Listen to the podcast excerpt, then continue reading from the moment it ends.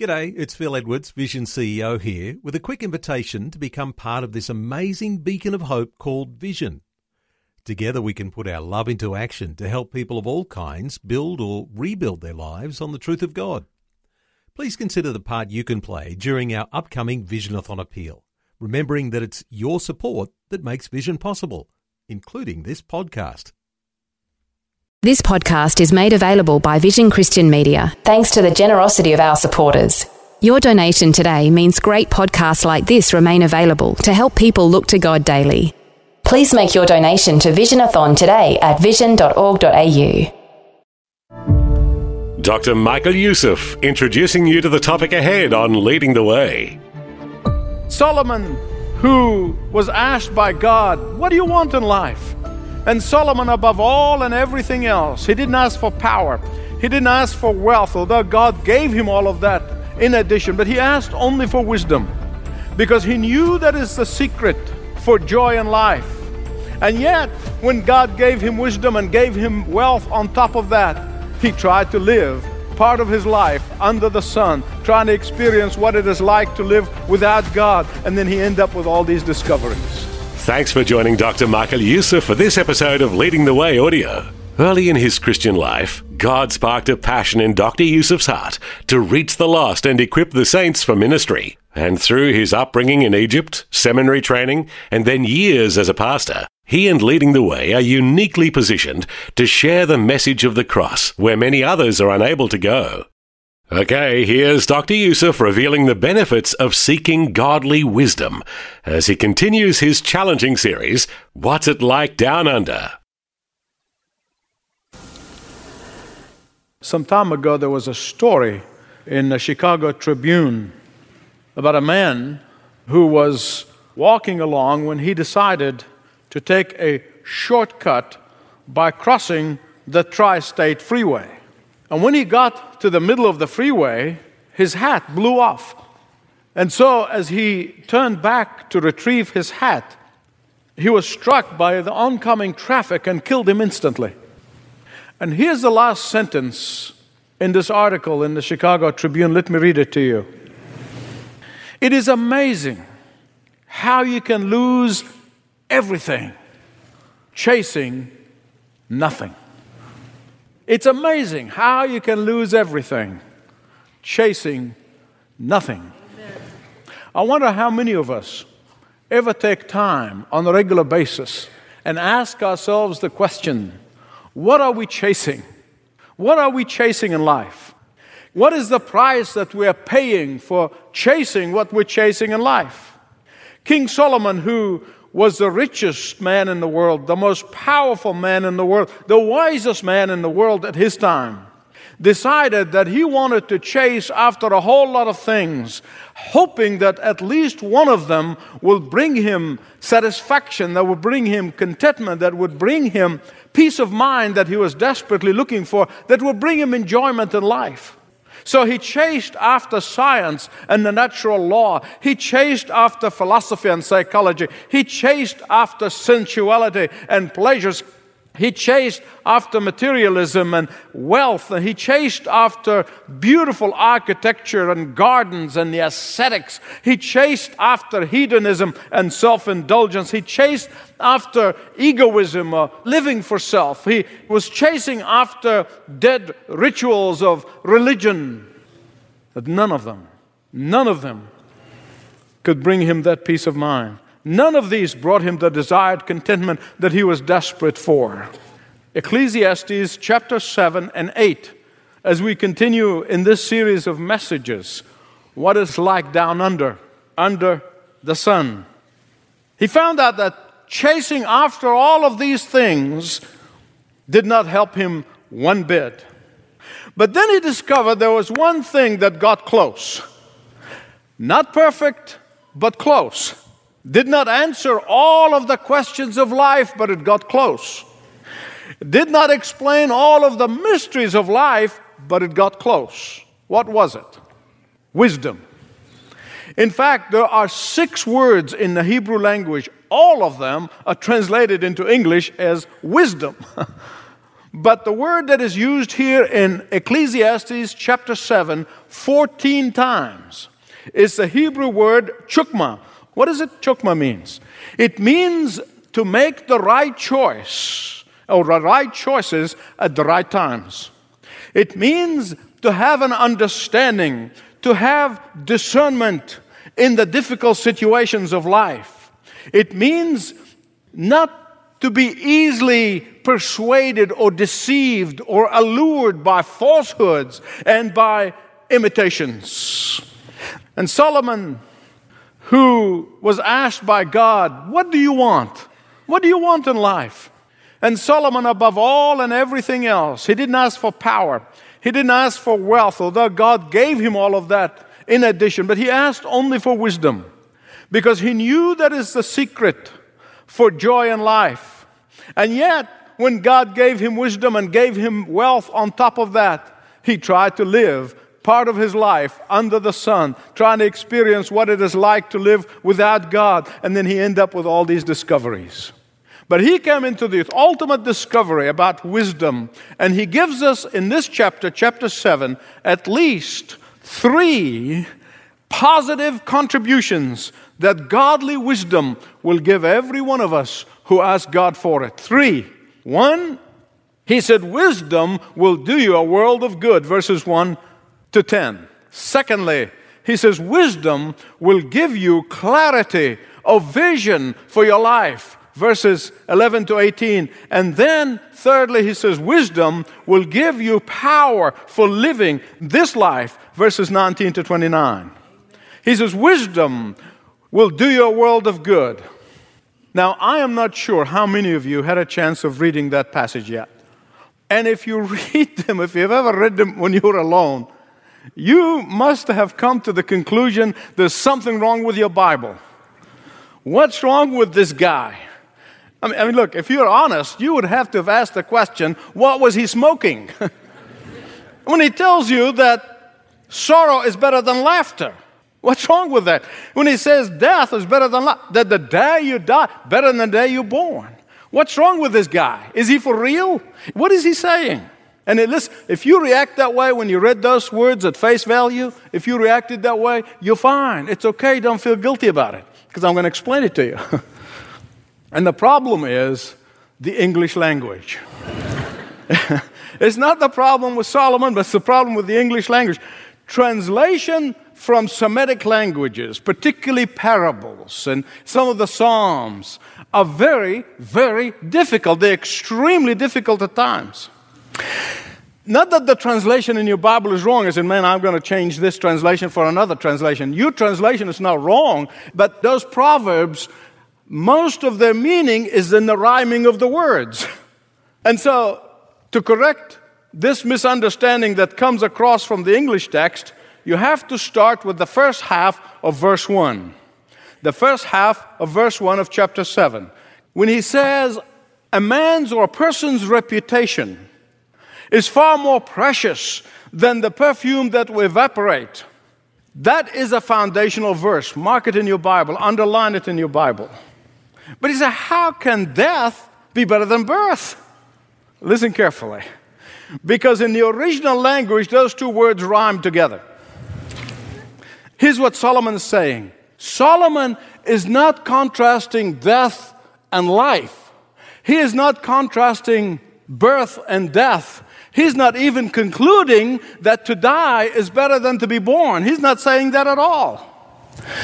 He is contrasting the two most significant days of anyone's life. The two most significant days in the human experience. In the day you're born and the day you die. That's what he's comparing. The two days, not the two events. He said, These are most significant days in any human experience, in your experience and in mine. The day when the birth is announced in the newspaper, and the day when it's in the obituary column in the newspaper. Then here's what he's saying He's saying that a life that is lived between those two significant days will determine whether that name leaves behind a lovely fragrance or a foul stench. He is saying that the life that is lived between those two days, two significant days in the life of everyone, is going to determine whether you're going to leave behind a positive and uplifting example or a sense of horror. Well, think about this. If you get two names mentioned in contrast, like Eisenhower and Hitler, I mean, what's your reaction? Now, I'm not saying Eisenhower is perfect, nobody is. But when you think of the name, you think of all kinds of positive things beautiful smelling fragrant of a life that is lived, dedicated, and committed to the service of the country. And the other one communicates horror. I want you to hear me right, please, because this is important. Solomon is not telling us to be preoccupied with death. He's not telling us to be obsessed about death. He's not telling us to be careless about death. He's not telling us to be unrealistic about death.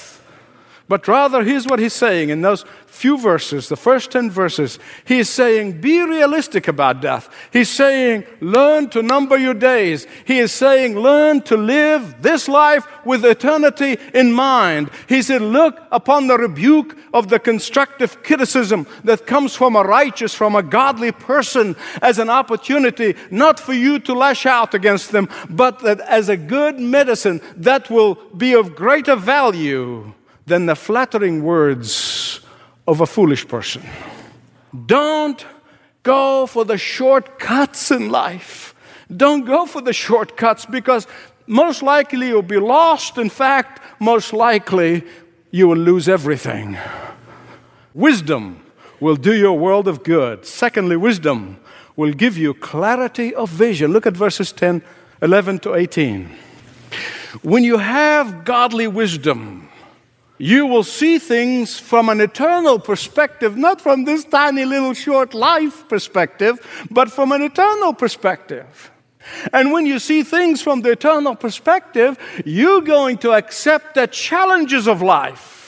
You're going to be able to deal with the unexpected turns in life you will be able to overcome the obstacles that you face in life, and you're going to turn them from obstacle to stepping stones. And Solomon said that when you face challenging situation in life, wisdom will be far more precious to you than a very rich inheritance. You say, What? Everybody's looking for a rich inheritance.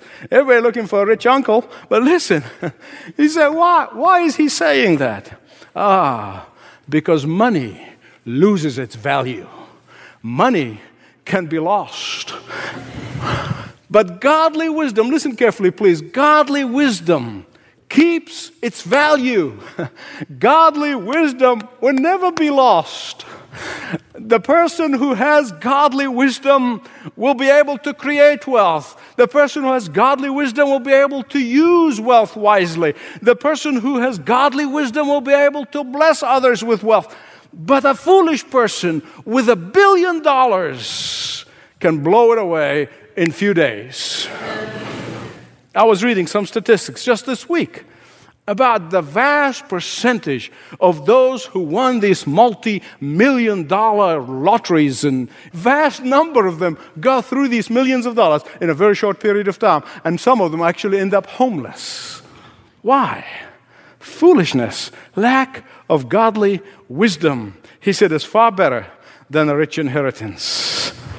Because wisdom gives you perspective in life, it gives you perspective on life. Wisdom, godly wisdom, will give you a vision for your life. Godly wisdom will give you a purpose for life. Godly wisdom will give you clarity of vision in your life. When you have godly wisdom, you will have balance in life. You will have balance in life. You don't tip the scales of your life one way or the other. And when you have godly wisdom, you're going to walk by faith both in the familiar roads of life and the unfamiliar ones. Uh, you will be faithful to God in all the circumstances, whether the ones that make sense to you or the ones that don't make sense. And we all face those. When you have godly wisdom, you will not fret when you see the wicked prospering, as the Psalm 73 shows us clearly how many of God's people through generations fret they were fretting when they saw the wicked prospering and the godly suffering. But you will not fret. Do you know why? Because you know the answer to Jesus' question What profits a man if he gains the whole world and loses his own soul? When you have godly wisdom, look at verse 16. Verse 16. When you have godly wisdom, you will not fall in the traps of self righteousness or legalism or dead religious rituals. Why? Because in verse 18, you would rather, because you're walking in the righteousness that comes from fearing the Lord. To fear God is to know how to live in this world without self righteousness and complacency on the one hand, nor ingratitude to God for all of His blessings that He has given you on the other. The problem with most of us when we face tough times, when we face difficult circumstances, when we face puzzlements in life, we tend to forget all of the blessings that God has given us, and all our focus is on one thing. But oh, begin to think of all the blessings that God has given you in your life. And you'll be overwhelmed. It's like the song we learned in Sunday school Count your blessings Name them one by one. Ah, you'll be amazed to find out what the Lord has done. You don't have to have a seminary degree to realize that ingratitude does not bless the heart of God. Wisdom will do you a world of good. Solomon said, secondly, wisdom will give you clarity of vision. And thirdly, he says, wisdom will give you power for living. Who doesn't need power to live in these in these days. Look at verse 19. He says, Wisdom makes the wise more powerful than 10 rulers of a city. Look, I know people are forever looking for power in their life. It's in the media all the time. Take control of things. You know, I mean, it's in the titles of books. You go in the bookstore, say, take control of things. You know, take control over your stress. Right. Well, how do you do that? I mean, Give me a break. Listen to me. Only when we daily walk in the Spirit of God, who is the Spirit of wisdom, only when we walk with Jesus under His control and under His Lordship, only then can we be able to take control of anything. Do you look around and you say, the world is out of control. The world, look at the earthquakes are killing tens of thousands of people. Look at the cyclones are killing tens of thousands. Look at the natural disasters that are affecting millions of people around the world. Look at the raging wars around the world. The last time I checked, 31 different hotspots in the world, wars are going on. And easy to conclude that things are out of control. Oh, yeah, they may be out of your control, out of my control, but they're never out of God's control. He is in control. And He is in charge whether we acknowledge Him or not. And only godly wisdom is able to give us the confidence to know that God is in control no matter what happens. Only godly wisdom will be able to give us the power to control the ship of our lives. Only God's power can control things in our lives. In fact, it is godly wisdom that gives us that confidence, even when we don't have all of the answers, even when we don't have all of the answers to all of life's difficulties and problems and all the questions of life. We are at perfect peace because of godly wisdom. Because we do have some answers. Ah, but if we have all of the answers about all of life's questions, there would be no need for us to look forward to heaven, right? Why would you look forward to heaven? Where we have a new glorified bodies, where we're going to reign and rule with Christ, where we're going to be like Jesus after the resurrection. Why would you look forward to? That's why all these new age people, all these motivational preachers and, and motivational teachers and, and motivational speakers, they're going around saying, This is life is all there is. but the truth is, listen, to me. In this world, you're not going to live for very long without realizing that you're going to face sin, that you're going to face temptations, that you're going to face the devil, that you will be facing manipulation by others, that you'll be facing seduction and deception on the part of others, that you'll face all of that in life. Ah, but here's what godly wisdom does it's not that we're not going to face these things, but godly wisdom is going to give you power to discern the traps of Satan. It's going to give you power to overcome temptations. is going to give you power to defeat Satan. is going to give you power to avoid entrapments of this world. is going to give you power to save you from allurements of this world. is going to give you power to walk in His righteousness alone. Let me illustrate to you from a true life story what I believe Solomon is trying to tell us in chapter 7 and 8. Many years ago, there was a young man who applied for a job as a pilot of a steamboat up and down the Mississippi River. And a man who was conducting the interview was convinced in his mind that this young man cannot do the job. And so he asked him the question Young man, he said, Do you know where the rocks are in the river? And the young man scratched his head for a moment and he said, No, sir, I don't know where all the rocks are in the river. And sort of the interviewer kind of feeling justified in his own mind, but before he could even finish his thought, the young man continued. He said, Oh, but sir, I know where all the rocks ain't. I know where all the rocks ain't. I may not know where they are, but I don't know where they're not. And he got the job. Beloved, listen to me. Solomon is saying, that godly wisdom may not show you where all the rocks in life are, but they're going to show you where they ain't. It will show you how to navigate life with joy and peace and contentment. But the question, I think, on the mind of some how do you get godly wisdom? How do you get that godly wisdom? I'm glad you asked. When the Holy Spirit of God comes in to indwell you, and then on a daily basis being filled of the Spirit of God, that, see, the Holy Spirit has many names, and being called the Spirit of wisdom is foremost among them. He is called the Comforter. He's called the Spirit of Jesus, but he's also called the Spirit of wisdom. And the problem with so many people who are running around not experiencing godly wisdom is because they have grieved the Holy Spirit. They have quenched the Holy Spirit in their life and they're wondering why they don't have godly wisdom. Only when the Holy Spirit comes, the Spirit of wisdom dwells in you, and then daily be filled with that same Spirit. You say, Well, how the Holy Spirit dwells in me? For those of you who have never declared Jesus to be the Lord of your life, and the Savior of your soul, that's where you need to begin.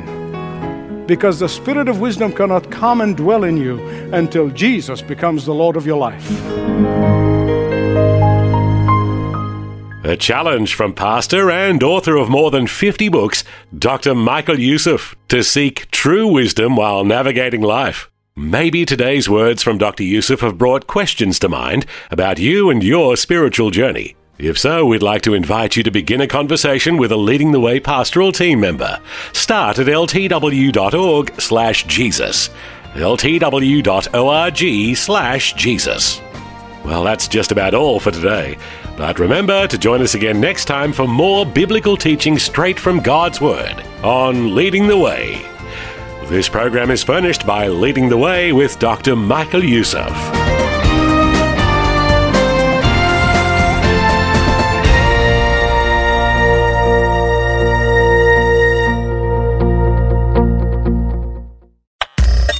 Thanks for taking time to listen to this audio on demand from Vision Christian Media. To find out more about us, go to vision.org.au.